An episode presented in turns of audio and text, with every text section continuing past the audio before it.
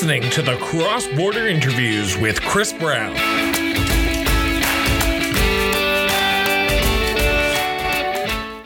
Welcome back to another great edition of the Cross Border Interviews with Christopher Brown. I am your host, Christopher Brown, as always, and I am pleased to have our returning guest to the show.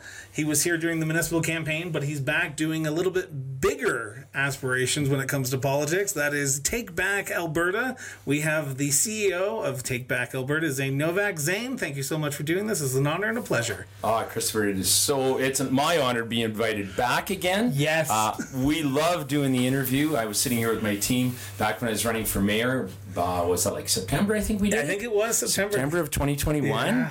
Uh, what an adventure! And now here I am in a slightly different role, but still with similar uh, goals for my community Yep. and our province. So thanks for having me back. Hey, always, always, always. So, take back Alberta. It seems like a very loaded question, but let's start off with the easy one. Who are we taking it back from? Well, I think that what our goal is, well, I know what our goal is. Our goal is to take back ownership of our province as citizens and to reverse the tide. For so long, we have had what we thought were elected representatives of the populace, but you know, it's really become, they become our overlords and our taskmasters. So it's taking back, um, I would say, government to a certain degree without an open revolt or revolution or anything crazy like that, but just taking it back. And the method that we're doing it through is by encouraging people to get engaged, get involved in politics, and taking it back that way.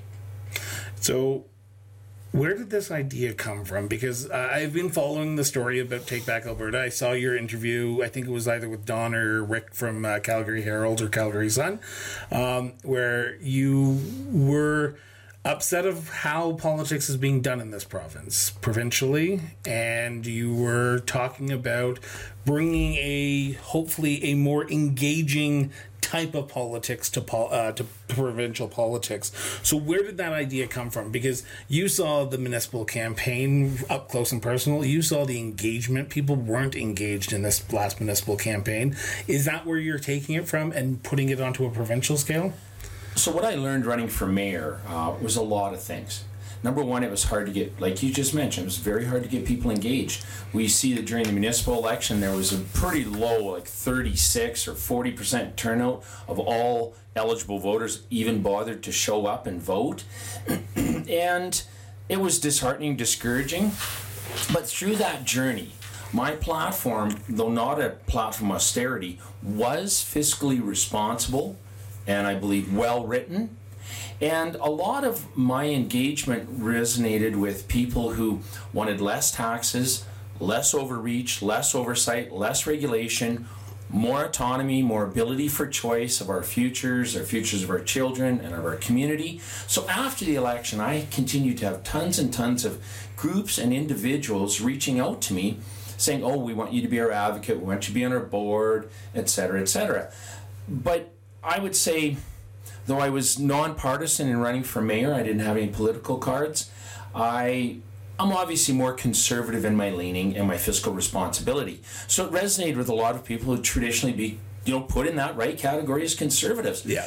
But it was really hard to pick a group or a political party to get involved in because there are so many. And you know, you can look at a group, you can go on things like Telegram, which I don't have anymore, and you know, you can find like 50 to 60 just in Calgary, kind of that right leaning groups. Well, how do you pick one? This one's got 10 members, that one's got 100 members, this one's got 1,000, this one's got five. They all have some good mandates. And I realized that, you know, on the conservative side of things, it isn't that anybody needs to beat us. We beat ourselves because we never get united. We never work together. And so I found that discouraging. And so I didn't join any. I took some time off, to the, off after the mayoral election. And then myself and a couple other guys, you know, we've had a lot of concerns with how the provincial government is being led, specifically by the premier. Yeah. His engagements, not only at a provincial level, but even within his own caucus. My journey into politics over the last four, five years uh, has been intense on both the municipal and the provincial platform. Because uh, I think in my last podcast, I might have mentioned the fact that myself and a couple other guys with a team had come up with a plan to solve the orphan well, abandoned well, suspended well issue in this province, which is catastrophic and huge Yeah. and only getting larger. Well, that journey took us to the legislative building countless times and engagement countlessly with um, all caucus members. And we tried to get past the premier into the premier to convince him, and we just couldn't get anywhere. And so that has been a very revealing journey to me, and I have some serious concerns about the way Jason Kenney leads the province and the party. It's not collaborative, it's not engaging. I know many fantastic MLAs. I know some I don't think are as fantastic, but he's not engaging in, in, in working with the team. So, what happened is there's this leadership review that was supposed to be an in person ballot on April 9th in Red Deer. By I think, if I'm not mistaken, by official party guidelines and rules, it was supposed to be in person, correct? Definitely following the book, it was supposed to be. It was announced February 9th, and that meant it was written in stone to happen, happen April 9th.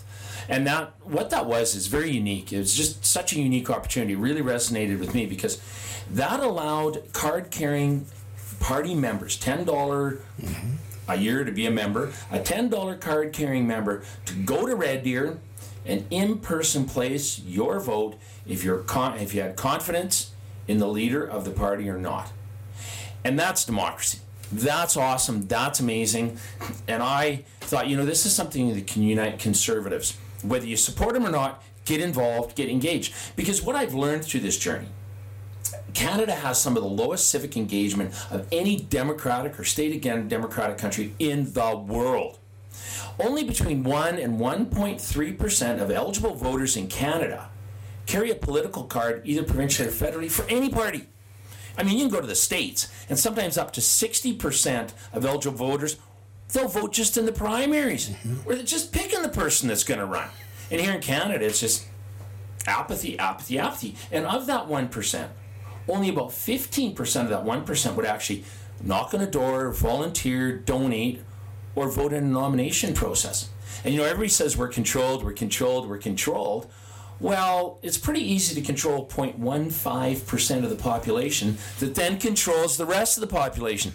It's like that old saying, Christopher, they always say, those who show up rule the world. Yeah.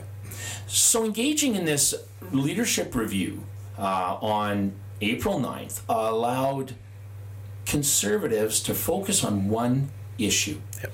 get united, get together, get motivated, get off their couches, get out of wherever, and get to Red Deer and exercise your democratic right. So that resonated with me because I loved how it could unite uh, conservative type people on one cause. And if you can solve that cause, then you can start to move on to all the other things that fractionate us so much. You know, whether it's things like gun ownership, less taxes, support for business, uh, mental health, support of our youth, our children, engagement in all of those things, the freedom from mandates, the freedom to make choices about our medical records and how they're issued. I mean, fluoride in the water, all these things seem to afflict the conservative right side of the ledger and fractionate us. So I love the fact this was one topic. Let's get on it. Let's get united, and let's let's win this battle. Well, and I, I love the fact that you stated that only a small percent choose nominees. I was at the Leslyn Lewis event here in Calgary, down in the southeast, and her person who pitched the fundraising asked who always there's always one in the political room right who always says you should donate he goes you need to take out a membership because there might be 35 million Canadians, but of those 35 million, 100,000 of those 35 million are card carrying members of the Conservative Party. Of those 100,000, only 60,000 will actually vote. Of those 60,000, we need at least 30,000 to win, so we need to sign up 30,000 members. So even in parties, they know that the engagement's not there, and they only need a small amount of support, whether it be from this party or this section of the party, to win. And before we talk about the leadership review, which we will here in a few minutes, I want to stick on this whole engagement because I find it fascinating that you're going across the province, you're trying to engage with people, are you finding people who haven't been engaged talking about being engaged and this would be the first time that they would be actively getting involved in a campaign or getting involved in a political movement like take back alberta? Absolutely and i think of all the things that was one of the most encouraging. I have done literally hundreds and hundreds of these meetings and the interesting thing particularly in calgary uh, i spoke to two types of crowds one was obviously the polish and Romanian crowd. Because most of those individuals had literally fought their way out of a communist style regime.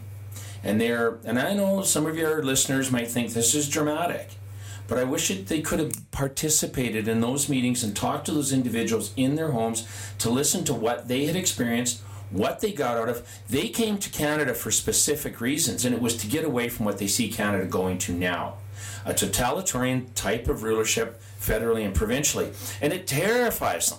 Terrifies them. And I probably had 30 to 50 meetings in homes with 20 to 60 people in each one of those who came from particularly the Polish and the Romanian communities. But the other thing that really interested me and I found was just so exciting all the other meetings that I had in Calgary, I, I kept track, started keeping track because it just shocked me. 66 to 75%, so two thirds to three quarters of the rooms were young professional mothers. I would say 28 to 40, early 40s, young children from newborns to early teens. And most of them had barely ever even voted before, let alone gotten involved in politics. And the other really interesting things uh, about those meetings were 98% of the question came from those those moms. And they had their notebooks out they had questions written down they wrote down points that we made they were so engaged. And it reminded me of that old saying don't poke a mama bear because they're protective. They are um, a whole force to be reckoned with. And that really encouraged me. Encouraged me a the age demographic the fact it was moms highly articulate, highly professional, highly, you know, sharp, sharp, sharp people, and that they were showing an interest in this because they had firsthand felt the impact of the lockdowns, the pandemic, the restrictions, the face masking, the lack of socialization, and the lack of relationship building, and how it was impacting their children, their family, and their family's household income also. And that was so encouraging to see all of that demographic just fired up and engaged and wanting to learn more. Why do you think people aren't engaged? Oh, why do people you know, get turned off from politics? Because I can imagine you're crossing the province and talking to people, but you must be asking the simple question: What well, has stopped you? I think that it's a combination of things. You know, this goes back generationally. This isn't something that's just happened in the last 26 months. Okay, for decades, Canada has been complacent about politics. And there's a lady I know, Danielle Smith, and she writes a fairly well researched newsletter every Sunday. Now, when I was running for mayor, I used to joke with, and you know, the couple of the individuals here, Calvin and Dan, were on my team, and I get in like five or six in the morning, and I it's the best time to write because there's no distraction. Put the coffee on, and I'd write because it was writing answers, it was writing platform, writing policy, and I always joked to my team, I'm not running for mayor, I'm running to be a writer so Danielle Smith puts out a newsletter every Sunday to her network, and it's fairly free speech, nothing derogatory or anything like that. But it's not through a me- news media outlet that's censoring. It's just her newsletter to her followers, and I respect it because it's well researched. And about a month or so ago, she made some statements about where we are and, and how things work. And she took a snapshot of a thing called the Tytler cycle. And the Tytler cycle it's like literally a circle and it's got about a dozen words on it. It's kind of like that circle of life from Lion King, right? And so I'm just going to jump in at this out of one out of word on this circle, and the word is abundance. And I think it's safe to say in Canada that for many many years we've had abundance, especially compared to the rest of the world. We, we're always one of the countries that ranked in the highest standard living, quality of life, cleanliness, health, education, on and on. We've had abundance. Well, the word that follows abundance is selfishness. Selfishness leads to complacency, complacency to apathy, apathy leads to dependence, And I think this is where, in the last 24, 26 months, the real catalyst, the fulcrum point has really tipped. With the pandemic, I think that the government weaponized it to a great degree, used it to their advantage, and created dependence. One of those things where, depending on the government for what it is, what we got to listen to the government. What is safe to do? What is safe not to do? Um, turn to the government for money, turn to the government for support.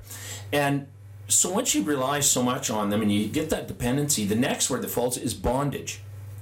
and you know, I, I look at they call it the Emergency Act, but it's really the War Measures Act that was enacted.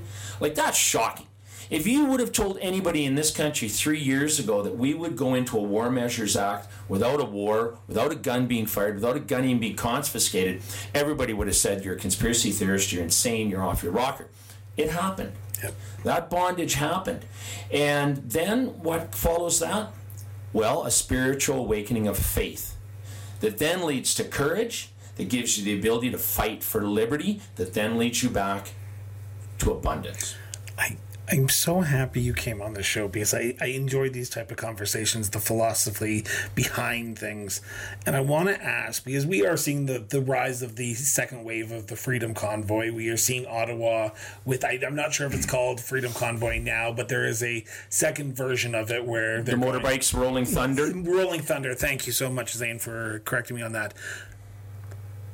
I, I would love to say that's great I, I'm one of these people that's for free speech, say what you need to say and be proud. And if you have an issue, you should have the right to protest. I'm not saying anything against that.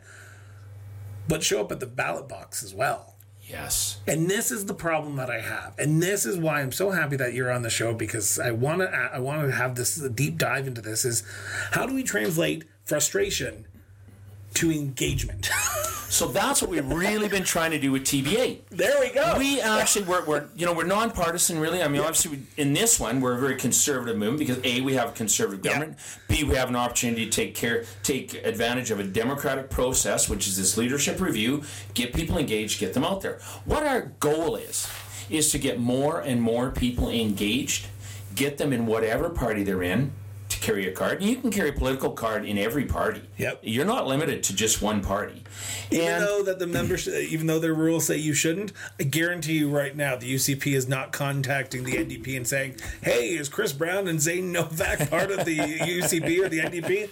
Oh, they're not. Um, so, I actually had to buy a UCP party in February seventh because I didn't have cards when I was running for mayor because I was nonpartisan. I had to. I'm giving these lectures. Get involved. Get involved. And I go. Well, I should probably buy my own. I should card. do something here. and because uh, I wanted to vote in that leadership race also on April 9th. So what it is is we want this to be an ongoing educational program, whether it's you know TBA or someone else help people understand how their constituency associations work, which are like a board of directors to the MLA. Yep. And there can be 10 to 30 people. There's presidents, there's vice president of policy, there's secretaries, treasurers, all of this. And they are people like you and I, Chris. They're people in the community that are the voice of the community to the MLA that help the MLA in his path at the ledge. And you'll hear things like a private member's bill. Well, that comes from constituency association presidents getting together and going, I think we should do this. Yeah. And they go to their MLAs who aren't in cabinet and they put forward a private member's bill. And it can be protective laws, it can be all kinds of different things. And that's coming really from truly the grassroots, no matter what party it is. So those are the type of things that we want to do. And we found that because of the pandemic, because of the frustration, because of the two tiered system, the the acceptable and the unacceptable that a lot of people were really lit up about this and willing to finally listen and figure out how to get engaged. I don't think without this we would have got the engagement we did at all. I mean, when Jason Kenney was elected as premier, there were about 155,000 paid active memberships in the UCP party. January 1st of 2022, there were somewhere between 12 and 15,000. And now, as of March 19th, which was the cutoff date to buy a membership before the April 9th vote, you have to be a card carrier for 21 days before you can vote on policy. There were 59,000 members. so we can see how in just like a couple of months, we took it from about 12,000 to 59,000. So do you get people engaged? That's what we really want. And we want to continue to have that involvement. So I don't know what topic do you want to get on now. No, I, I do want to jump to the next topic, but before we do, I do have to take a commercial break. But we we do have sponsors, and we like to get paid. So we'll be right back after a brief message with Zane talking about Take Back Alberta, and we'll be going into the leadership review and where we go from here, and what has caused the need for engagement on this type of level. So we'll be right back. June 2nd is Election Day in Ontario. Ontarians from Windsor to Ottawa, Toronto to Thunder Bay will be heading to the ballot box and electing their next provincial government. During the month of May, though, the cross border interviews with Chris Brown will be in Ontario covering the election for our show, with interviews with undecided voters, candidates for office, and political pundits across the spectrum. We have you covered for this biggest election of 2022. Now you can listen to us on Spotify, Apple Podcast, or wherever you get your favorite shows. Or if you're like me, watch the show online via YouTube. So we are back. Uh, we are back with Zane, Zane Novak, CEO of Take Back Alberta. Let's talk about that April 9th leader, April 9th? Yeah, April, April 9th. 9th. seems so long ago. April 9th leadership review that was supposed to happen at the special general meeting of the UCP in Red Deer. Um, the numbers came out. They said that they were going to have more than uh, they expected at that leadership review. So they pivoted and they went to a mail in ballot. They will say, for those who are upset about the, the potential of uh, uh, what's the word I want to use here? Potential of actually not allowing all 59,000 members or however member mem- members there are of the UCP to vote on that one day. We need to open up to a mail in ballot. This usurps democracy. In my opinion, democracy is you choose a date, that's when it is. You can't just say, I'm going to call a provincial election for June 3rd and then June 3rd comes around and say, well, actually, we're going to hold it on the 18th because we think we can do better on the 18th. When you're crossing the province, are you hearing the frustration from the conservative members saying that what happened from the April 9th to the May 18th change has gotten them more angry at the current UCP government when it comes to politics? Absolutely, absolutely, Chris. It um, and it resonates for a number of reasons, and there's a bit of a story to this. Um, number one, there are still two full investigations around Jason Kenney over the last leadership race. There is the investigation where there's six to eight thousand unknown to the individuals memberships that were bought in the UCP name that then cast votes unknown to the owners of those IDs uh, in favor of Jason Kenney. That is still under RCMP investigation. so it's concerning. The second investigation, I think uh, it was actually CBC had a article about six weeks ago, and that is the kamikaze candidate that was run with full knowledge of Jason Kenney. In fact, Jason Kenney being in the room, it's witness now, when they were talking about how Jason Kenney's team would give funding to the kamikaze candidate who was aimed at taking votes away from his primary rival, Brian Jean. Both of those are still under investigation. So now you have that groundwork. And that really shows a lack of trust in the leader that obviously that there were very, very um, non transparent, dishonest actions under investigation that occurred in the last leadership race. Now you have a situation where, oh, you know, we're going to do this in person. It's going to be a paper ballot, manual ballot, counted there, ta da, ta da, ta da. Well, I think that groups like TBA did their job far too well. and they had told the Cambridge Hotel that they expected a max of 2,800 guests going through the day. Now, the vote was set up to run from 12 noon to 6 p.m. And you not only needed a UCP membership that and you need to hold it for 21 days prior to April 9th. You also needed to have an event ticket, which was $99. Well, there was an early bird special for $99 that expired on March 19th. And after that, it went to 149. Then on the day of, it went to 249. So by September, or pardon me, March 19th, they had sold close to 59,000 memberships, or a total of 59,000 memberships, so sold about 45,000. And they had sold 15,000 special general meeting event tickets. Well, the interesting thing in all of this was as soon as you bought your SGM ticket, your phone lit up and you were getting these calls from Team Kenney. Oh, do you, oh, you bought a ticket? Do you support Jason Kenney? He's done such a wonderful job. Have you are you are you voting for Jason Kenney? Do you support Jason Kenney? He's the best. And just on and on and on. You were just inundated with these. and it's our understanding from because we do have a lot of people in the legislative office that contact us and and give us information.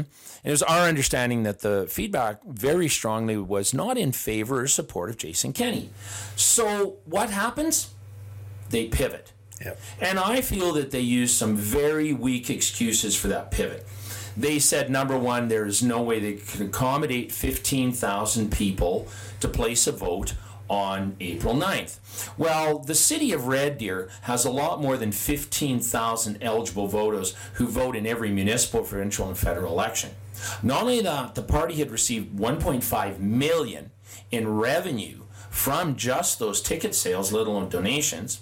They could have easily booked another couple of venues, held more. The whole city of Red Deer wanted them there because it was a huge financial boon to the city of Edmonton. Yeah. Heck, myself, my daughter, my son-in-law, we booked an Air- Airbnb for three days. Yeah. We planned to be there for the day of setup, the day of, and the day of teardown afterwards. Um, that was like eight hundred dollars alone, plus everything else. It would have been meals. It would have been food. Probably a beer or two. Yeah, no, Um, and that's the great thing and- because it would have injected the uh, stimulus into the economy during one of the worst shutdowns that we saw over the last two years. So to just The whole rip city it wanted up- it. and then I can imagine, and this this might be something you want to talk about here, but if the party just says, okay, we're going to go to a mail-in ballot, I'm assuming those fifteen thousand people who have bought their hotels are going. I can't get a refund for that. Am I pooched? Do I have to go spend a weekend in Red Deer to absolutely do nothing to not vote for the democratically uh, process that we've put into place? Well, I, I think that most people were able to get a uh, a refund. I we were able to on Airbnb. dollars, right? For the people who wanted to go and actually vote and say, okay, I'm going to go, drive, Yeah. vote, then leave because that's my democratic right. I can do that. But now they can't. So yeah, so I mean, a, a few things really stuck out as being very dishonorable. Number one, you if you've ever been asked to play a game, I don't care if it's hockey, cricket, football, soccer, a board game, a card game. Yep. You're at someone's house and they go, "Here, let's play this game," and they lay out the rules. You sit down, and you start playing, and halfway through they change the rules. It clearly tells you two things: you are winning, and they are cheating. Yeah. And that's what it said to everyone. Your original question was, how does this resonate when I go and talk to people all over the province? Every single person that I talk to feels that this is a dishonest, immoral, uh, morally bankrupt move by Team Kenney. Okay. Everyone thinks that he did this uh, because he knew he was losing. And when you're losing, what do you want to do? You want to change the game, you want to change the timeline, you need to wiggle, and you need to squirm. It also gave him the opportunity to roll out a whole bunch of things to distract from this vote. So, what did we get? In reflection, we got, oh, reduction of provincial tax on gas. So, our premier can now go say, oh, look at Alberta, that's pretty much the cheapest fuel in Canada. I'm a hero. It gave most homeowners $150 credit to home fuel heating costs. Oh, another hero move by our premier.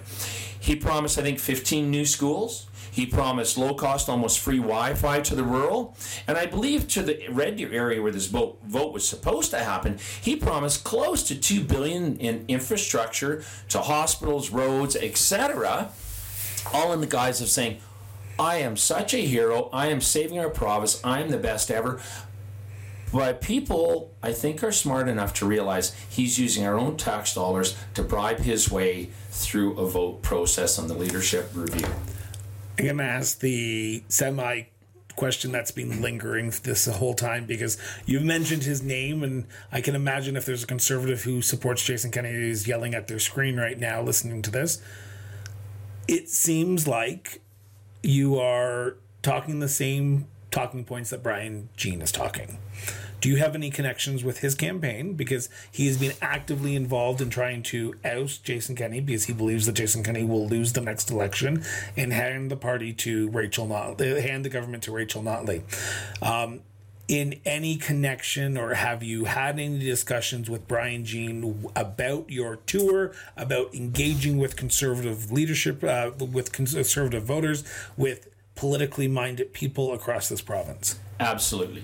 I've talked to a dozen MLAs or more, uh, every from Grant Hunter to uh, Pete Guthrie, on and on and on the list goes, Angela Pitt. and yes, I have definitely spoken with Brian Jean. In fact, when we go around the province, when we're in different areas, we reach out to the MLAs or the constituency associations and we go, We're having this meeting. If you want to come observe, that'd be great. And people might want to ask you questions because I know a certain amount about this, but I'm not an MLA, I'm not a CA president. They know things that I, I don't know and I may never know. So he has come out to a couple events actually.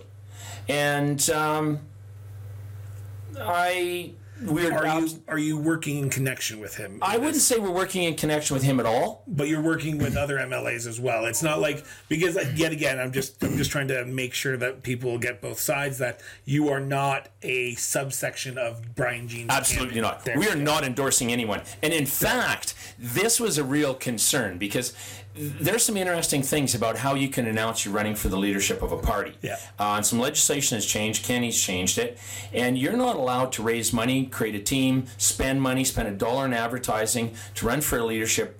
Uh, if you're an elected MLA, until the executive team hands the nomination race papers into Elections Alberta.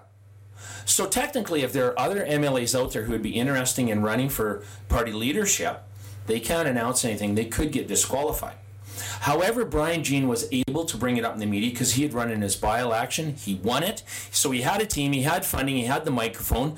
And when he had that microphone after he won, the media asked him, Well, you know, all these things, and what are your big things? And he goes, Well, I don't like the leadership. We need Kenney out. And I think it is interesting. The one question that he was specifically asked was, Well, you really dislike apparently you dislike Mr. Kenney's leadership. What would have you done different if you were leader because you were in that original leadership race?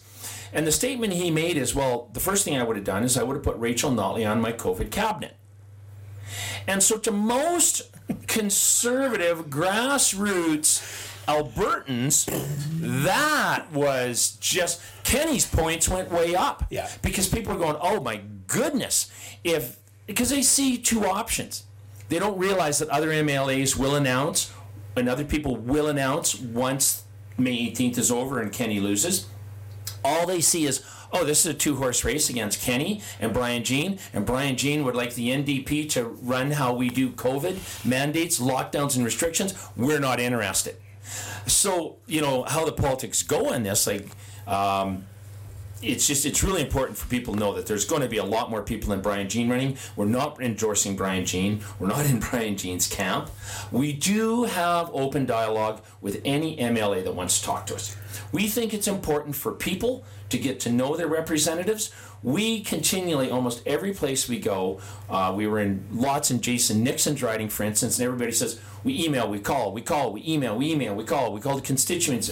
We can't get any answers we want to change that. Yeah. We want to have people to be able to talk to, voice concerns, and be engaged with constituency associations and their MLAs. I want to talk about the 18th. So we're just sticking on this. We'll, we'll we'll tie it up into a nice little bow here for everyone here in a few minutes. But I want to stick with the leadership review here for a few seconds. May 18th comes leadership re- announcement happens. Technically, it's supposed to. Knock on wood, it's supposed Who to. Who knows? It's pivoted a few times. exactly. Um, ballots are c- being mailed in right now as we speak. If you haven't, you should be mailing it in right now. Um, May 18th comes around. The announcement comes out that Jason Kenney is still the leader. He wins his support.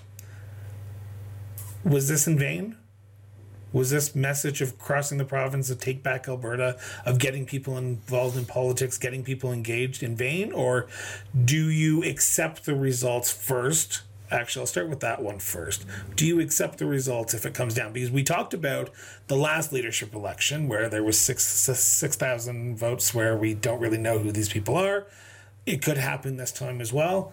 do you accept the results? Well, that's a very interesting question. And it's not so much whether I accept them or not, it's what the members accept. And the reason I say that, Jason Kenney has come out and said, well, 50% plus one vote is democracy, I stay in. However, we realize that in this province already, the last three conservative leaders, from Mr. Klein, Mr. Stelmach, and Alison Redford, all, now this wasn't a by members, but it was a caucus vote. All of them, I think, had like over 70%, and none of them stayed. Yeah. So this isn't a typical general populist vote. This isn't voting for homecoming queen. This is a vote for the party leader. And, this Premier of the province. that's right. And but this party is going into a pitched battle next spring, one year from now, for provincial election. So this has to be viewed differently. Because what it is really saying here is, okay, we know that we're going to go up against an enemy. I hate to use that word, but it, an opponent. Let's say opponent instead of enemy. An opponent who is well funded. They've been in that seat before. They had four years to learn the system, understand where they failed, where their strengths were, hone their skills. They have, from what I understand, close to five million in a reserve fund. The UCP, I think, has about a million. The NDP is far And they're nominating candidates right now. They, They- are and some really like qualified one. They are the government waiting. So here, the the UCP government is going in to the fight of their lives one year from now in the provincial election. And what this leadership review is really saying is, do you have faith in the general that will lead you into that battle? Now, if you go back through history, and if you were to poll an army that's going up against an equally well funded, well served, well numbered enemy, and you poll the soldiers and you find out 49% of them don't want you, don't trust the general, and won't fight for the general, the odds of that army succeeding are pretty much zero. 100% chance of catastrophic failure. That's what this is all about. Whether you like Jason Kenney or not, the statistics, the facts prove that with Jason Kenney at the helm of the UCP party come the provincial election in May, the UCP will suffer a crushing defeat. It all polls, all indicators show that the NDP will form a majority government.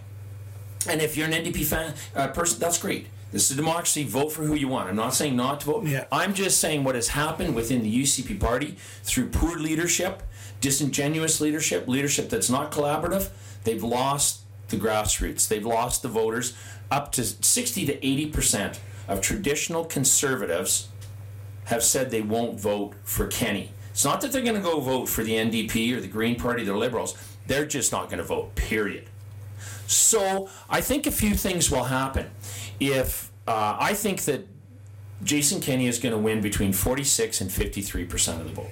Really? Um, I that's just mine, and I've been wrong before. so don't place money on that.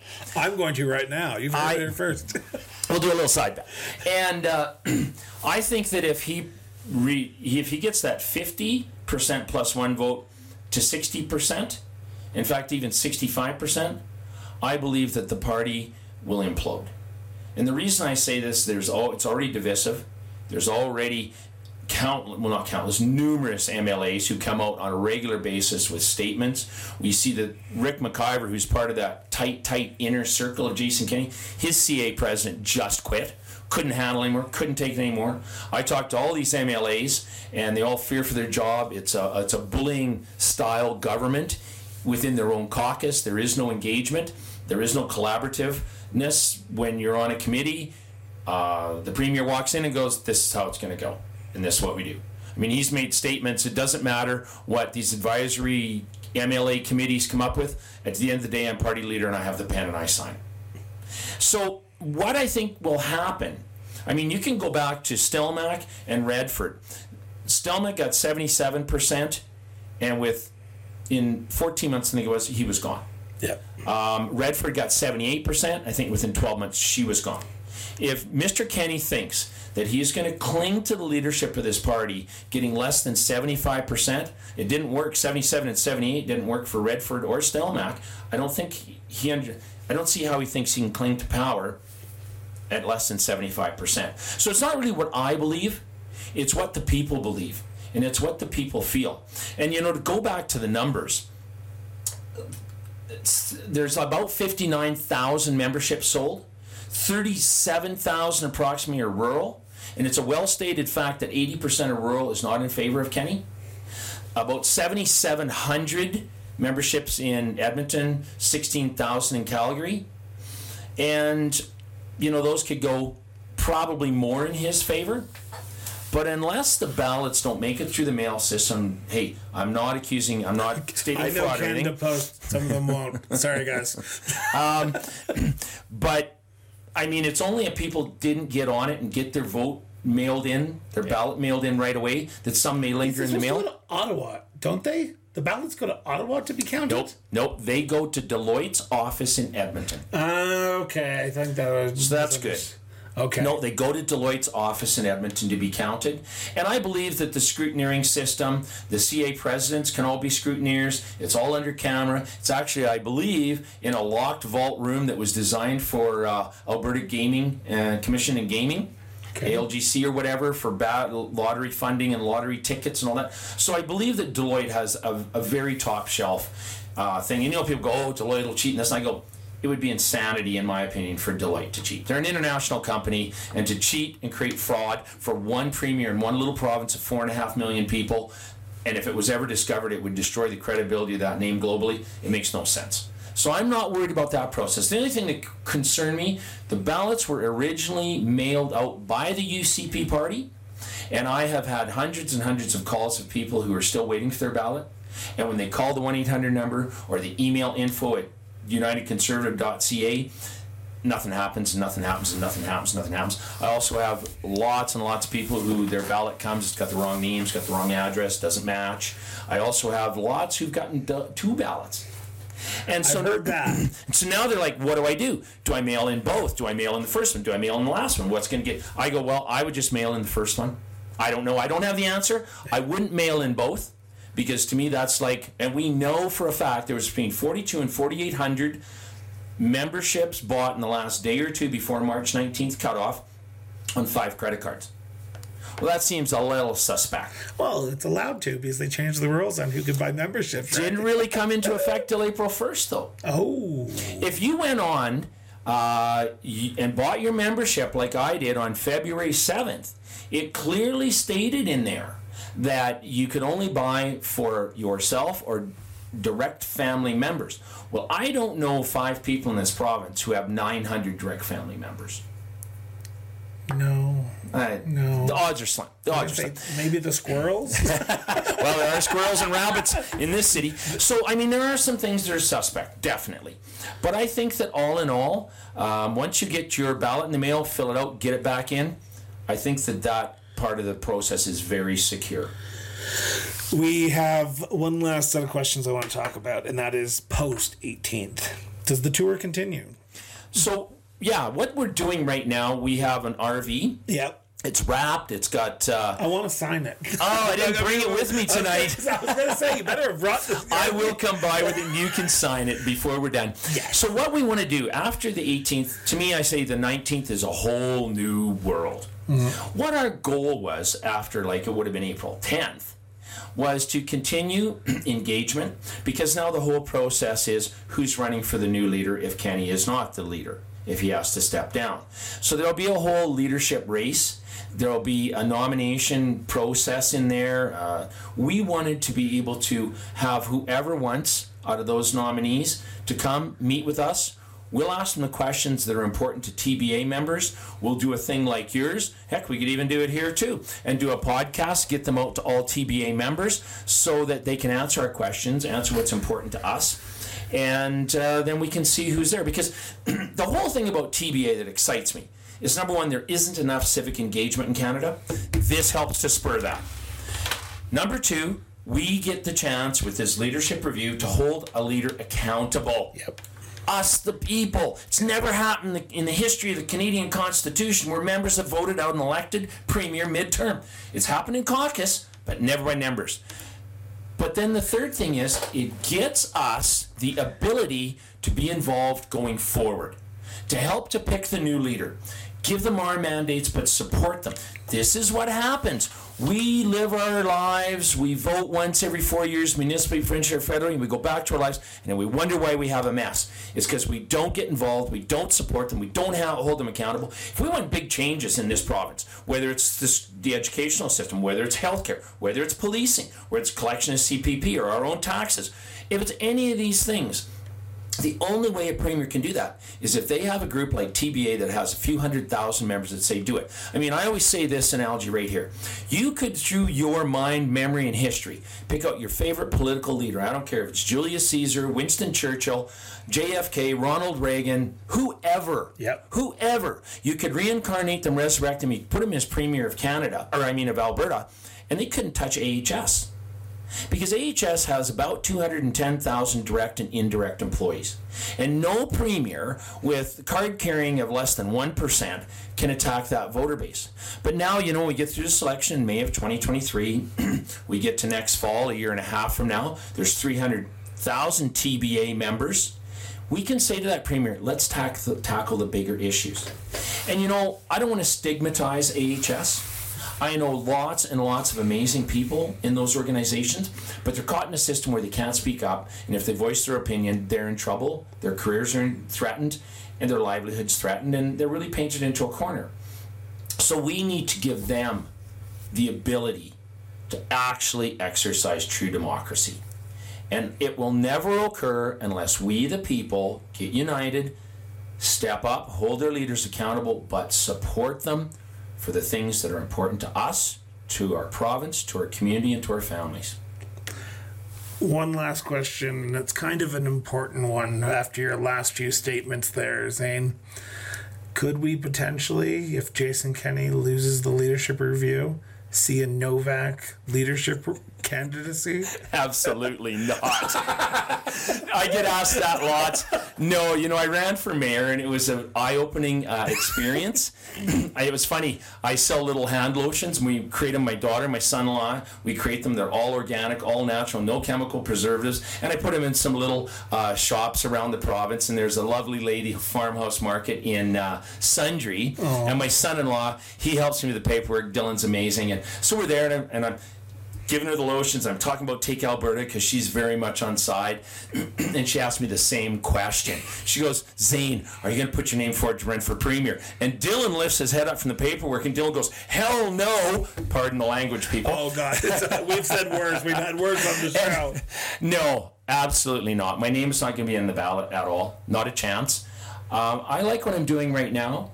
I think that I can in a true, honest, nonpartisan fashion, even though this happens to be a conservative movement. I think these movements are important, whether you have an NDP government, a Liberal government, a Green Party, or whatever. It's important for people to get engaged at the grassroots level. And I love this. I love being able to see people hear about democracy, uh, how they can be involved in it, how they can get involved in their CA organizations, how they can be a voice for their community and their families. I love this role I'm in right now. I'm not running for office. Um, as I said, and you, we've been on the show before during the municipal election. You know what I used to say all the time, and that is if you don't get engaged, if you don't go out, get educated on what's happening in your province, in your city, in your country, then do not complain on social media for the next four years. Yes. You have the opportunity right now to make bigger changes by taking out a membership in a party than you do in an actual election. I know that sounds weird, and I, will explain it for this reason to my listeners. You, you in a, in a general election, you are voting for an MLA. In a party membership, you're voting for the leader, and the the person with the most seats gets to be premier. The person with the most votes as the leadership candidate gets to be the leader of the party, who then goes on to be premier. So, if there's a leadership review, a race, get a membership because that person will be the next premier of our province, and you will get to have that choice right here, right now. If you don't, and you are upset with the final result, don't complain complaining to me because at the end of the day, you had your opportunity. It's on you. I always say this. We talk lots about who's controlling the world right now. Yeah. There's a lot of globalism, there's a lot of thoughts along that line. You know who controls the world? Those who show up. Show up. get your membership, get involved, know your MLAs. You'll get to know possibly even the premier.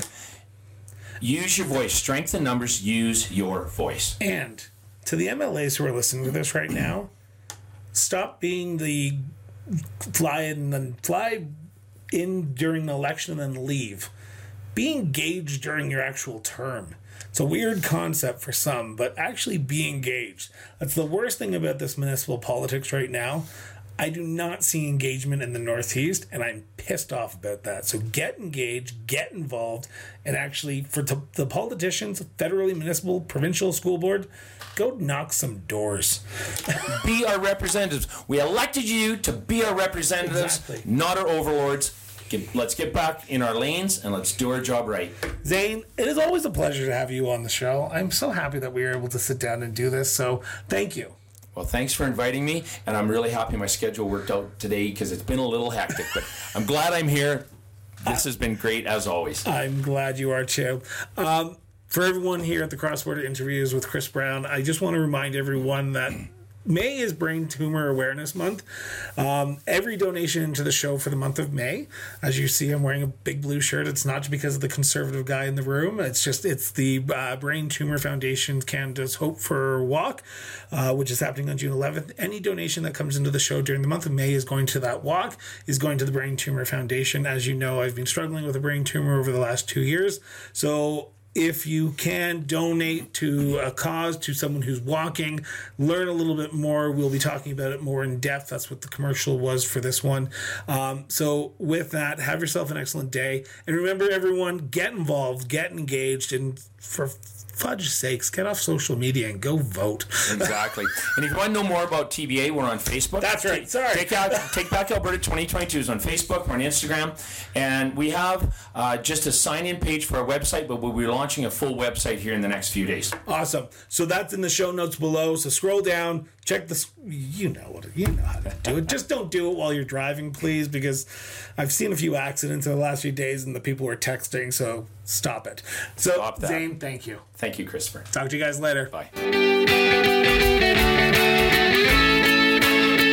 Cross Border Interviews with Chris Brown was produced and edited by Miranda Brown and Associates Incorporated. To learn more about us, visit crossborderinterviews.ca.